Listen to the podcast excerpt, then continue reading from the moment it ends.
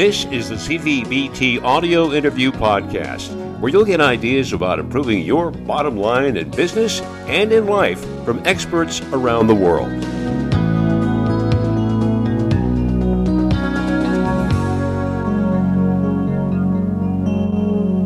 Michael, let's let's set the table for our listeners by having you tell them a little bit about yourself and your company. Thank you. Uh, yes, uh, Michael Colburn. Um, my background is I when I graduated from um, college, I had have a degree in industrial engineering. Um, worked as a an industrial engineer for about three different companies. Got into engineering management. Really enjoyed it. Um, went out on my own, not knowing exactly what I was doing, but I knew I wanted to work for myself. Um, and uh, ended up uh, developing a, uh, uh, a clientele. Um, my kind of sweet spot was closely held companies, uh, anywhere from 10 to 100 million dollars. Typically run, it was a closely held company, so typically I'm working with the owner manager. Um, I went back to school. I got my master's in industrial engineering and business, and then went on to get my doctorate in adult education with business and or communications. Uh, in the last part of my career, I spent the last 10 years teaching in academia. I, I was a professor of management at Ashland University. So that's kind of a, the quick overview uh, of um, where I'm coming from. And but spent most of my life uh, uh, consulting with uh, with businesses. And, and you you have come up with the concept of self management uh, yes. for employees and I suppose their bosses too, when you come right down to it. Tell us a little bit about first the basic definition. Yeah, I, I define self management as the ability and the will to act in the best interest of the organization in such a way that intrinsic motivation replaces any external consequences imposed to reward or punish performance. That's pretty much what it says. Wow, that would uh, get rid of a lot of people making trophies these days and plaques. well, it's not that I'm against rewards, but if it if you need a reward or punishment to drive performance, then there's some there's a problem there. You know, I never want the uh, I never want to have anyone outside of me affect my performance. So uh, I'm all for rewards, but I don't see them as drivers performance as much as a reward for performance. Now, isn't this something that would perhaps have to be instilled in an individual back when they were a toddler and kind of reinforced as they came up through school, et cetera? You know, that's a good question. Uh, I, I, can only look at my own experience. Um, uh, I, I, think uh, I found myself fairly early a really high need for autonomy, uh, and I think uh, uh, there are some individual characteristics that relate to to performance. I actually did some research on it, not not back as far as his childhood, but I found that people who had a very strong need for um, um, having a, a meaningful uh, job and they really get their jollies out of what the work they do. If you just see your job as something that you had to do to make a living, probably not quite as a, uh, a candidate for self management. But also, Doug, I found there are certain things about the job that makes it more open for self management than others. And I did some research on this. I found if a person had a job that was high in what you call task significance, which basically means I'm doing a job that really counts and it's having an impact on others. Uh, it should have a at least a moderate level of discretion because so if you have a job where it's so routine that you can't make decisions, what I would teach people would be very frustrating. And then th- there needs to be at least a way to get feedback on performance in a natural way. And when those three characteristics, along with internal growth need, that's the sweet spot in terms of the people who seem to do really well with the tools. So I'm not suggesting that everyone is, is in the in a situation where they maybe can use these tools. Uh, this, however, would be something that uh, a manager would have to be alert for so that they could uh, nurture those who are able to do it. Absolutely. And matter of fact, if I go into an organization and they really are in, interested in self-management, I one of the things I do is I I I provide them an instrument that I did my research on. I didn't develop the instrument, but it's called a job diagnostic survey. And all those four things that that I'd mentioned before the job of uh, task significance, autonomy, and feedback, as well as internal growth need. If those are in a certain range, I'll say, boy, th- these are the people that look like they're quite good candidates.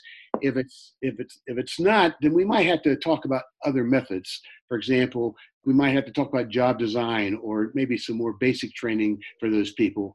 Um, and also, I always suggest, not only suggest, I almost demand that anybody who gets involved with self-management tools that I teach, uh, they have to do it voluntarily. Never send anyone to a class on self-management, you know, because in that way, there, if if they don't, they really have to apply to come to the class, not be sent to the class. Ever have anybody uh, essentially uh, flunk out, and if so, why? Um, that's a good question. Um, I, I, would say later in my career, uh, not so much. I, I find that I uh, I do a introduction workshop uh, before they even get in the program, and if anything else, I say here's what it's going to take to really go through this. And if uh, so, I, I, would tend to scare them out. Uh, that might be a strong word uh, at, at, the beginning point, but I find normally once they make that commitment to get in there, uh, we've had pretty good success. I, I, haven't had anyone drop out once we get once we get rolling. Michael, there's been a lot of talk in recent years of what the job is going to look like in the future as the 21st century rolls on and we have more artificial intelligence and bots and what have you doing routine stuff. Right. It would seem from your description that uh, self management is going to be the savior for a lot of folks who like to work. Uh, absolutely. You know, one of the things I say in, in my book, I'll say, you know, work really ought to be fun. You know, uh, I worked uh, in all my work career. I I can't tell you I've had a really bad day at work. Mm-hmm. I've had a bad hour or two, but if, but I really enjoyed what I did, and I find people who really enjoy their work um, uh, are really have a desire for more self management. And and if they don't, then one of the things some of the tools can actually help people to uh, even change their job a little bit to to work to their sweet spot. So if you're doing something that that plays your strengths, uh, then that's something you're going to going to enjoy.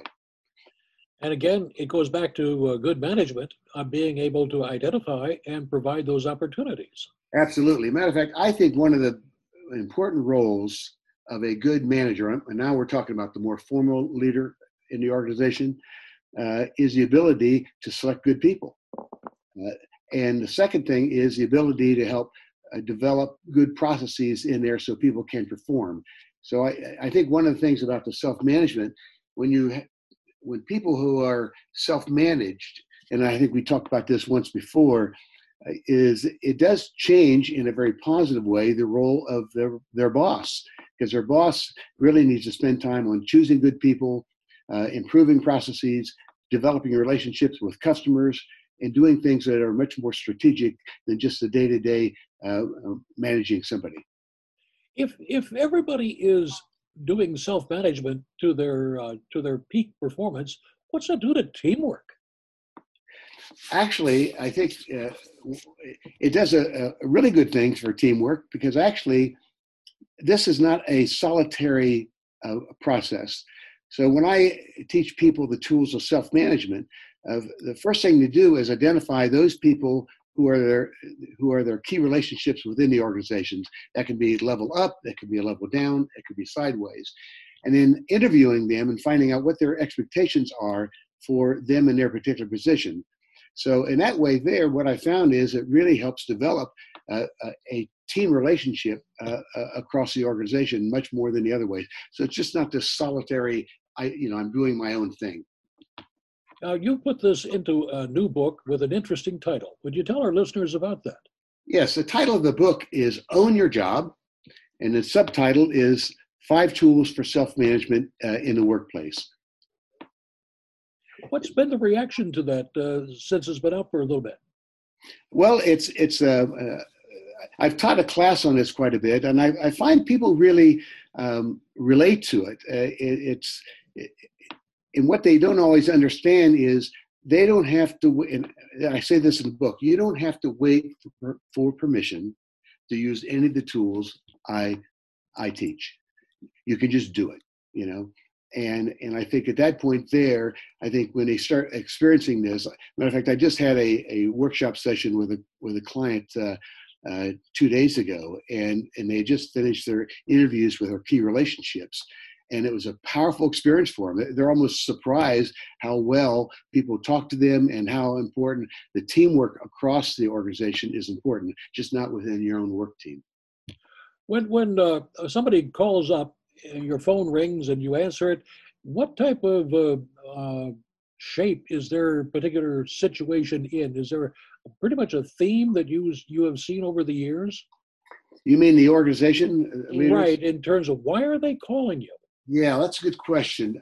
What I'm finding is that um, when I've worked with closely held companies, which is, you know, uh, I find that the, the entrepreneur who starts the company hits kind of a, a, a spot where they, they find out they don't have the capacity. You know, I was working with this one CEO. He would get in every morning at five o'clock or six o'clock and leave late and I, I, remember telling him, you know, when I said, Dan says, if you want to grow this company, uh, we have to build a capacity beyond you because you've just taken it as far as you can take it. So it's really about building capacity for the organization to grow. So typically, when they bring me in or they, they're interested in what I'm doing, they've kind of hit that that wall where they've been fairly successful. They've been pretty successful in what they've done, but they are finding a very difficulty in growing beyond that. And and i'm finding that leadership is not a position as so much as an attitude uh, that a person has. We really want to build an entrepreneur spirit within the organization. So I, so they don't bring me in to do turnarounds. I've done some of those but they turn me into how do i grow this company beyond where we are now tell our listeners where they can get more information about you and of course the book well they um, i have a website www michael Colburn, PhD, all small uh, caps, uh, dot com. And in that one, they can get information about the book. I, the book is on um, uh, uh, Amazon, but they can, if they go into my website, they can go right into that. But also in the book, they'll get in the uh, website, they'll see one chapter of the book, you'll see the table of contents. And then I have a number of um, uh, blogs that I've written uh, around that whole area. And I also have a few tools on my uh, uh, web page that they can use to start using some of the tools. Mike, Michael, you've been very generous with your time and ideas. But what would you like to talk about that I just haven't been bright enough to ask you? Well, uh, you've had some really good questions. Um, well, one thing, maybe just a brief review of the five tools. Uh, Absolutely. Um, the, and these have developed over the years for me. Um, the first tool is called, I call the performance agreement. And a performance agreement is different than a job description. A job description is used to kind of find the right people, and that's important to do.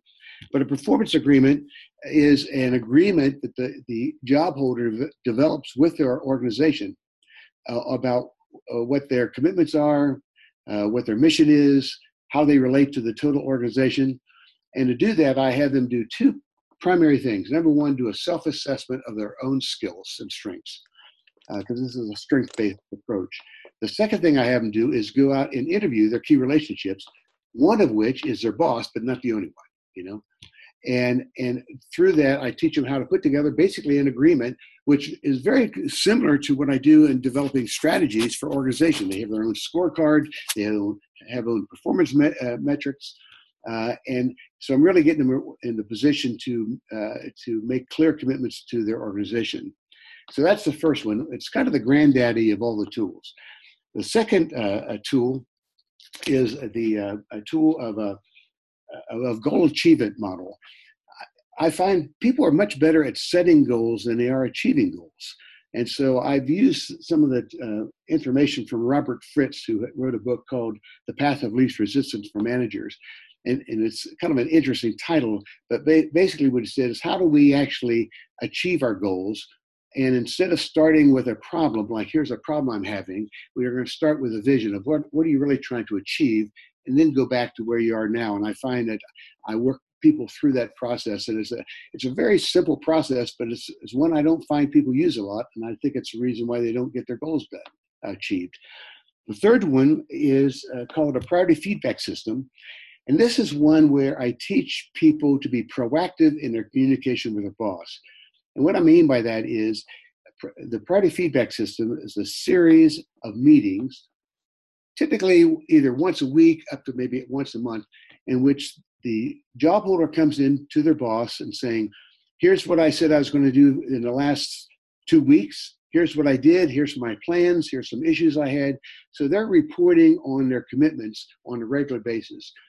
What I find about it when I teach this, I also I always invite the boss to the teaching session and what happens is is that it, is the boss typically loves it because it is the person who's taking the uh, uh, the, the step to report on their own progress and not waiting for the boss to hunt them down. And the boss only, and the person prepares the agenda, they prepare the notes, and basically they're managing that communication with the boss. And it's a very strong thing. And I find uh, uh, the boss typically really likes it because they don't have to hunt their people down. Then I have a, a tool called Individual Learning Plan. When I got my doctorate in adult education, I found that 90% of learning happens in an informal setting, not a formal setting. And so basically, I teach people how to develop their own learning plan and accept what the organization gives them, but you don't have to wait for the organization to put together workshops for you. You can do it on your own. And then the last part last tool is called the performance portfolio. Uh, a performance portfolio is a is basically an annual uh, uh, review they have of their performance that replaces the traditional performance appraisal.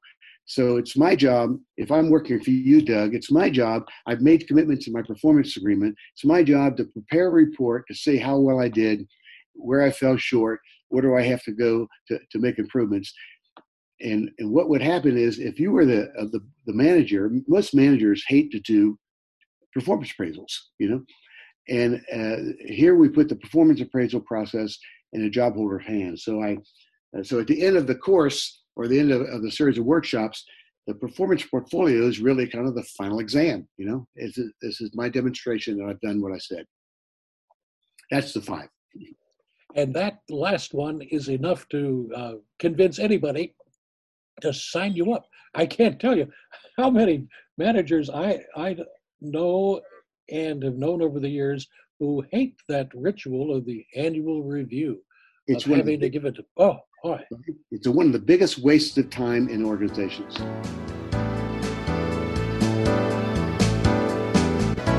You've been listening to the CVBT Audio Interview Podcast, one on one interviews with experts in business and personal growth. Keep up to date with all of our podcasts and news that impacts business by subscribing to our daily email newsletter. To sign up for a free introductory subscription, please send us your preferred email address. Our email is editor at bizgnus.com. That's spelled B I Z G N U S.com. Thanks for listening.